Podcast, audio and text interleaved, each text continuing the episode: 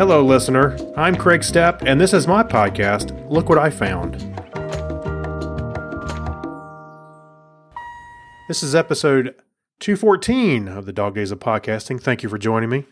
And tonight, I am going to talk about my dog and dog's past for the International Dog Day. So today I was reminded on Facebook that I had made a post last year for International Dog Day, and I had pictures of my current dog Juno. And I thought, you know, I'm gonna post some more pictures, so I did, and I posted brand new pictures, uh, and we it was it was nice, and I saw a lot other people following suit. So let me talk about Juno for a minute. Uh, when Kim and I, and or our whole family rather, we went on an Alaskan cruise. This is about about seven years ago now, and when we came back, we had such a great time in Alaska. It was beautiful, loved it. Weather was great. The places were fantastic. Um, really love that. Really love that state. But when we came home, I was with Harrison at a scouting event, and my wife texted me and says, "What do you think about another dog?" okay, we had just lost our last two dogs, and I'll I'll go back a little bit in time and talk about them as well. And uh, so she she went to a rescue and she decided if the if this dog is still here, I'm going to come back and get her at the end of the day.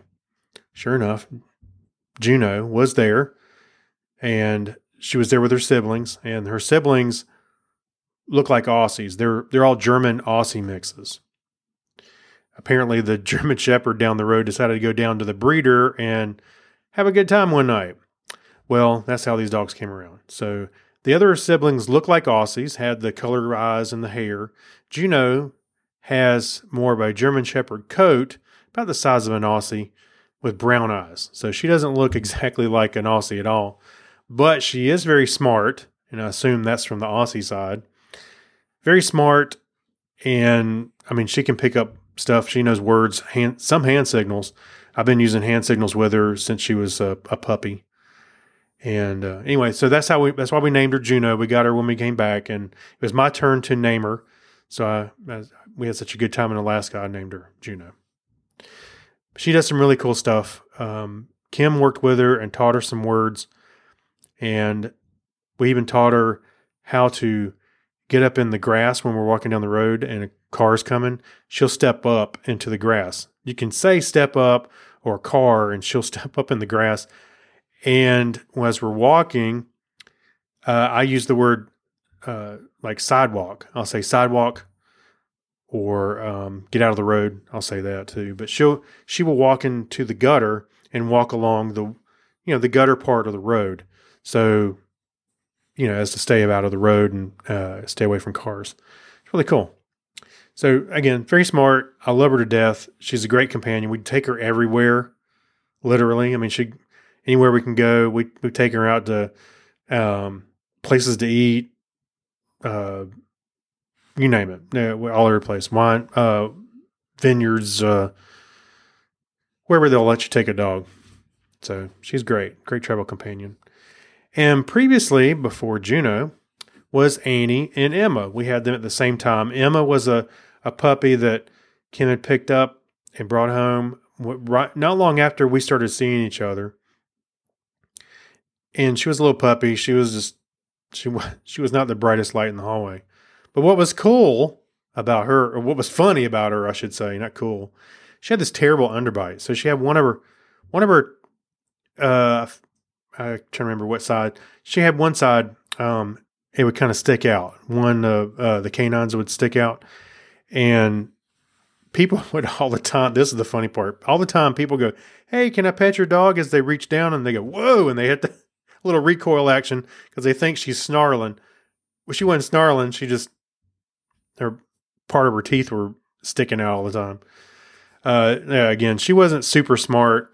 She was she was a good dog though. Um, you know, a little little dim. Then there was Annie, and we had them at the same time. Really, got Annie a little bit later. My wife used to work at um, animal hospital here in town, and somebody had called and wanted to drop off their dog.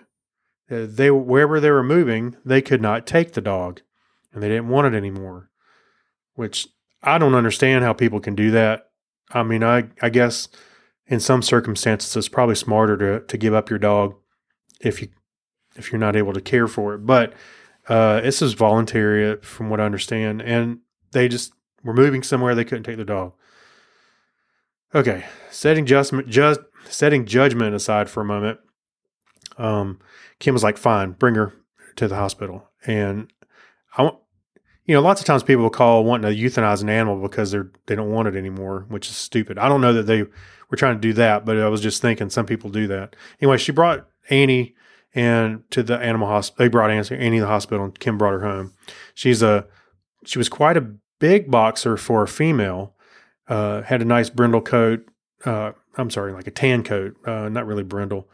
And she was really standoffish against men, like myself. And for a little while, I was like, okay, we're going to have to figure something out because she was not trusting me at all. She was kind of growling, and I'm just in the house doing nothing, you know, just sitting around. Luckily, after I, when I told Kim that, she eased up, and all of a sudden, she was my best friend. I also took her around a lot, loaded her up in the truck, her, uh, and we would go places all the time, walking, hanging out, playing ball. She had this big, stupid Kong, big, huge rubber Kong, and she would uh, chew that thing to death. But yeah, she was a, she was a really good dog. Again, she was really big for a boxer. And, and if you look in the the post for this episode, you'll I'll put a couple of pictures in there.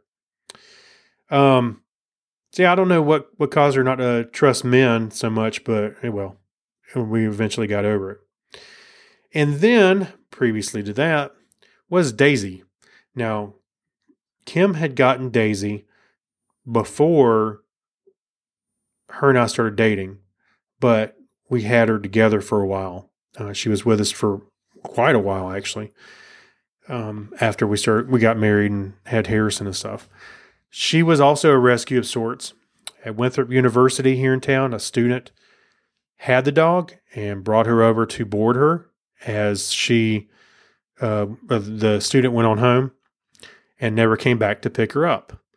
So she ended up staying at the animal hospital for for quite a while. Uh, she became a uh, a blood donor dog uh, for a while, and they just took care of her and boarded her.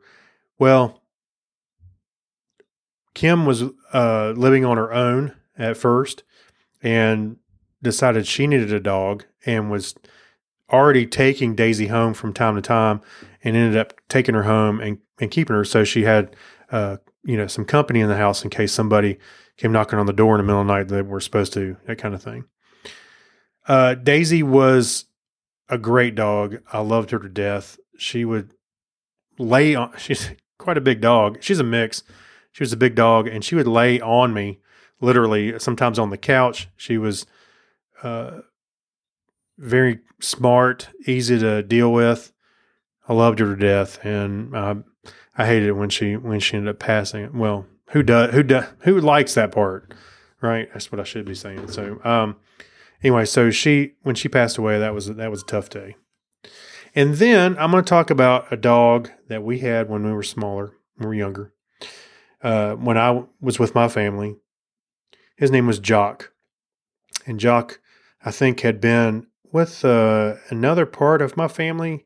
Anyway, we ended up getting Jock because it was a small poodle, not miniature, like a medium size, not like a large one either, but you know, kind of medium size.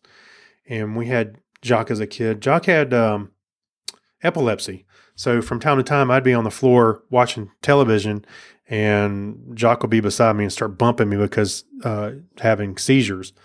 It was really tough to watch. Um, you know, but and then in, in the recovery, you know, afterwards, all you could do is make sure the dog's not going to bump into something or whatever. So you would kind of watch over it.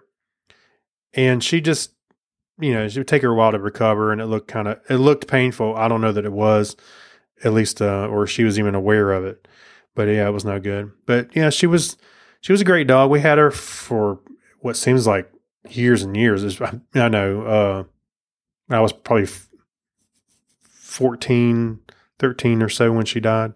when she and she just left. Actually, uh, we were in the yard and I noticed she was just gone. I think a lot of it had to do with she was uh, starting to get cataracts and was getting blind. Uh, so I think she just kind of wandered off into the distance, and we didn't see her. I didn't. She was there one moment, and then she wasn't. So I think it was just time. So poor thing. Anyway, here's the Jock, Daisy, Annie, and Emma, and Juno.